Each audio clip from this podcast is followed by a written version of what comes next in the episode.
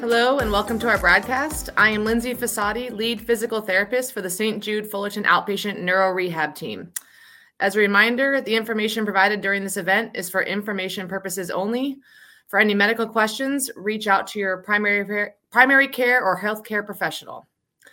Joining me today is Dr. Natalia Covarrubias-Eckardt, Inpatient Rehabilitation Medical Director and Pain Management Medical Director at St. Joseph's Orange. To get us started, Dr. Covarrubias, please tell us about what you do in your role at St. Joseph and St. Jude. So I do inpatient and outpatient rehab, specifically working more with stroke patients, brain injury, spinal cord injury, amputees, and anything that really impacts their functional abilities on the inpatient, outpatient side. And so typically we follow them when they come to the hospital and then outpatient. But I also do help with people who are home and have functional impairments from any of those diagnoses, and now with COVID, of course, and help them to optimize their function and figure out which ways we need to help support them to get better. Great. And you see patients both inpatient and outpatient, which is, I think, unique to your role. And what can you tell us about COVID long hauler syndrome? So long haulers is an interesting syndrome. We started noticing it after having more and more patients who have COVID continue to report ongoing symptoms. So typically you'll have the acute inflammatory phase of COVID where you have, the shortness of breath or chest pain. Some people have to go into the hospital because they're requiring more treatment and oxygen, whereas others are so minimal that they're able to just manage it at home. And once you've passed that acute phase, it's when you have ongoing symptoms. And there are a variety of symptoms that these patients can have.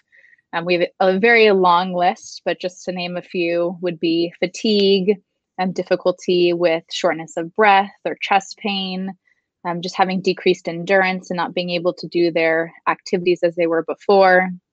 You can also have loss of taste or smell. And people are reporting depression or feelings of sadness, especially associated with not being able to do what they can. Some are having increased heart rates and decreased blood pressures. So there's a variety of presentations that people can have. And this is ranging from those that were hospitalized to those that were even not hospitalized at all. And is there any way you can kind of give us an idea how long it can last? We have no clue. So everybody's different and everyone's presentation is different, which is why this is a really interesting syndrome. Some people have it just for a couple days, some don't get it at all, whereas others are still fighting with it when they were first diagnosed back when COVID first hit us. And we're still learning about why this happens. There's some theories that it's an immune response, an inflammatory response, and some people have higher inflammatory responses to the virus than other patients, but we still don't know 100%. Yeah, that was one of my next questions is why do you think some develop it and some do not? So yeah, it has been interesting. Yeah, and I think sorry to interrupt. I think no, it's okay. Some of the data looks at people who have more comorbidities tend to have it as well. But again, we're still investigating why some do and some don't. Yeah. Can you describe what some of those underlying health conditions may be that some of the long haulers are having? Yeah. So some people who have underlying conditions before the long haulers have, say, obesity, diabetes, high blood pressure, or chronic kidney disease. And in those patients, we're tending to see higher rates of long haulers. And again, those people are also more likely to get COVID. So it's hard to tell whether that's why they're getting these symptoms or not. Are you seeing that symptoms are different in children and teens as compared to adults?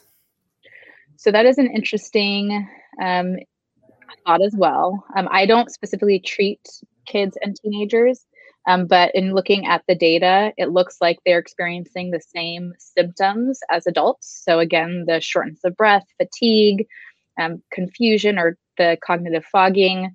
It looks like they tend to have it at decreased rates. So the data that I was looked at about a 15% rate of this, and this was at a UK study, but there were even some that report it higher as you get higher in the age groups. So it looked like the younger kids under 11 to 12 were having this at a lower rate, whereas the older kids 12 and above were having it at a higher rate, similar to what adults were having it. And this kind of goes back to the inflammatory theory that older children react more like adults. And so they are also possibly having this heightened inflammatory reaction to COVID when it happens. And I know this might be kind of hard to answer because even though it's been a couple of years, it's hard to tell like what long-term damage can be, but are we seeing that there's any like lasting damage from some of these long hauler patients? Yes, we are. So the long lasting damage that we're seeing tends to be more in patients who had more severe respiratory issues. So people are having interstitial lung disease, requiring ongoing management with pulmonology. We are seeing people who have myopathies or neuropathies. So those are damage to muscle and nerves. And those ones are taking a lot longer to recover, and still ongoing management is necessary. And like you mentioned, it's still fairly early on in the course, so we don't know how they're going to recover years out. But we are noticing that people are reaching a point where they may be stuck with these conditions lifelong. So when you started seeing these patients, you kind of came the lead on the development of a program for those experiencing long hauler syndrome that prompted our rehab program here at St. Jude. Can you just describe how that kind of came about? Yeah, I will say that St. Jude is a great place because we have great multidisciplinary care, as you know. We have a strong connection with all of the therapists, all of the staff. And so we already treat a variety of conditions similar to this. So strokes, brain injuries, spinal cord injuries, but you also have chronic pain, you have chronic fatigue syndromes, you also have our cancer program. So this came together fairly easily for all of our therapists and staff. Granted, they did put in a lot of work to develop the protocols and the treatments and educate all of the therapists on how we should be managing this. But I think we were uniquely positioned because we work so well as a team together to be able to pull this program. And we are one of the few in our area that had it so early on. Yeah, and I agree. And that's how I became associated with the program, was via you. And I agree. We had a lot of the framework already set up to kind of start taking these patients. So at our rehab facility here, I was one of the PTs that was part of the COVID rehab program. There was a PT involved, OTs involved, speech therapists involved, and we also had access to psychology services at one point during the program. And we also had access to our wellness building here, which had a nutritionist involved, as well as other just services to help with stress management, fatigue, return to exercise, those type of just those type of resources that made it really easy for us to take on this program and set it up for these patients, which was a blessing, I think, for a lot of these patients. We were really excited to get a chance to work with them in an outpatient setting. Yeah, agreed. And you actually bring up a great point, is that St. Jude has two different programs. So we have our rehab component, which involves all the therapists, and then we have that wellness component. And so those are more for people who don't necessarily need one-on-one therapy, but still need some other management, whether it be just for general well-being, dietary management. They can be really helpful. So it was nice that we had those two programs. And it was easy. Yeah, go ahead. No, it was easy from there to spin off too into once we had all these long haulers here, they created a support group as well. So there was so much here that we could offer. And it was really great that you had the insight to kind of give us the hands-on experience with them. Yeah. Well, going back to how you became involved in the program, how would you relate your treatments with the COVID patients to other conditions that are similar? Or where are you drawing from your experience to help treat them? I think the overlay with a lot of the patients was some of the general conditioning things we saw, fatigue management, just generalized weakness after being hospitalized, which you would see. And then we have experience on this side with the neurological component. So anyone who was having a neuropathy or having other neurological components with their COVID experience, we were set up and well-trained to see that. For us, we went back and did a lot of respiratory review and training. So we were prepared to see these patients who had severe respiratory compromise during the disease process. So it was a pretty easy transition in that regard. It was just, we didn't know what we were going to see. And so when we started getting these patients, we were seeing exactly what you talked about. We saw a lot of the patients who were hospitalized, severely impaired, went through the really, really severe COVID. And then we saw patients who had COVID just at home and didn't have a severe disease process, but were having long lasting symptoms afterwards. So, we were able to hit the whole spectrum of COVID patients, not just the ones who were severely impaired. And I think we saw, what surprised us was a lot more of the long haulers of people who were just at home but couldn't recover, couldn't really kick the symptoms, and we're seeing they were having some long-lasting side effects. And we saw a lot more of those patients than we did actually the severe COVID patients. So it was a quick transition to, wow, there's a lot more people out there, not just what we're seeing hospitalized that needed our services. Exactly. I think that was the most surprising, is really these two groups of patient populations and how do we manage all of them together. And I think a lot of them just were like, sorry to interrupt you, Dr. Kova, but a lot of them were happy to have their symptoms like validated. Like they were seeing that all of them were here complaining about the same things. And they thought they were almost like, this can't be true. I'm not having brain fog. But they all were having this very similar symptoms. So it was all these, we had a lot of data really fast because there were so many patients who needed our services. Yeah. And since you touched on that, what have we seen so far from our program? And since we're capturing all this data, what have you noticed? We have noticed a couple different things. One is, you talked about it early on, a lot of the patients had these underlying fatigue issues. We were able to really help them restructure their lives and work on some pacing and get energy conservation, work conservation strategies back so they could return to work faster and kind of break the cycle of where they're at with their fatigue. So that was one of the things we saw early on, just be able to get their endurance back by restructuring some of their days and their work activities. From a respiratory standpoint, we did see increased forced vital capacities, increased tolerance to activity, better exercise response. With a lot of the patients who were really severely impaired, they just needed retraining on how to deep breathe, how to pace themselves while they're getting back to exercise. So we saw an increase in that regard. And I think one of the biggest components is we saw a huge change, and I can't speak to the actual data, it's not my discipline, but speech therapists picked up a lot of the brain fog patients, the impaired cognition patients. And I know that they had a lot of success just helping those patients navigate where they were struggling so they could get back to some of their daily activities. Yeah, I would agree. I think we just reviewed the data, and all of the things that you're mentioning were things that we were seeing improvements on, which is great to see that our interventions are carrying over and helping all these patients. And how do you think someone who has been diagnosed with long haulers can help themselves best? Like, what would be your biggest piece of advice? Yeah, I think the biggest thing, and I think it's a little easier now. I mean, we started this program last September, and that was even before the big COVID surge. So long haulers is kind of a new term.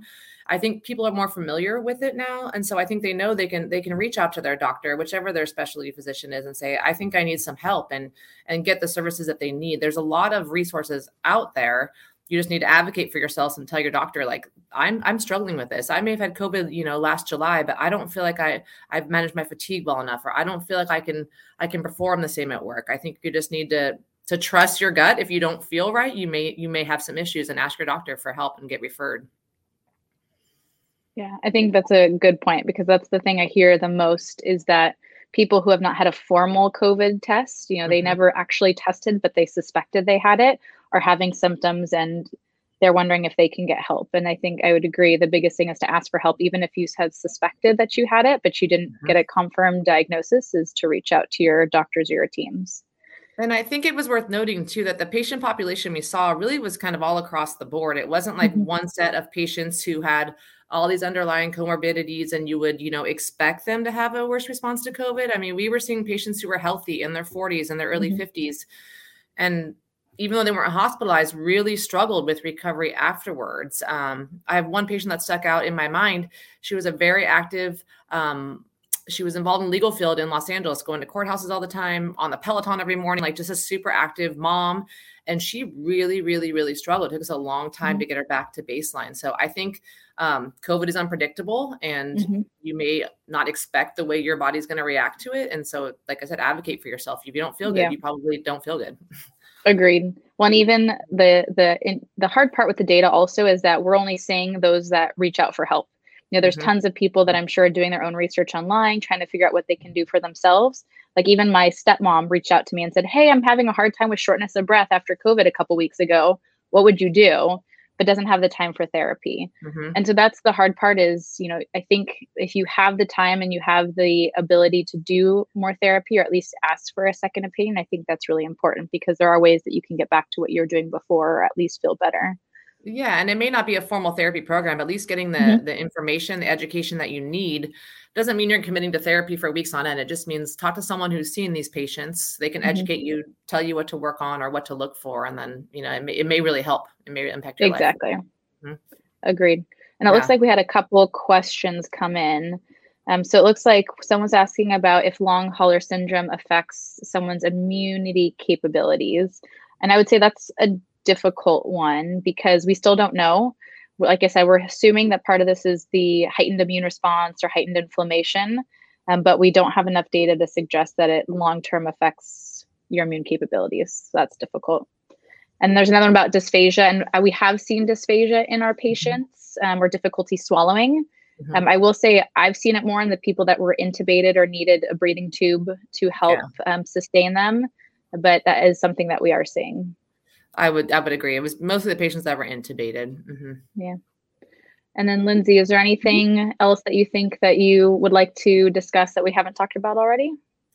You know, the only other kind of tangent I would say in regards to these patients is it's a very stressful time for a lot of these patients and the family members. So I think it also should, you know, just be pointed out that you went through COVID. It was stressful. It may have been stressful for your spouse, stressful for your kids to watch. And there are resources for that as well. And a lot of these people had a whole family worth of people that had COVID. Mm-hmm. So, you know, that all experienced different levels of severity, I should say. So even if you had it really bad, but your wife didn't have it as bad, she may still need a little bit of help. I mean, I think there's a lot of different ways to approach this. It's not just who had it most severe. So there is a support group. There are people that can help you navigate the process. I just want people to know that. Yeah. But I think we touched on everything. Dr. Cove, anything you think we missed? No, I think you made some really good points, and it sounds like we've covered most questions. Mm-hmm.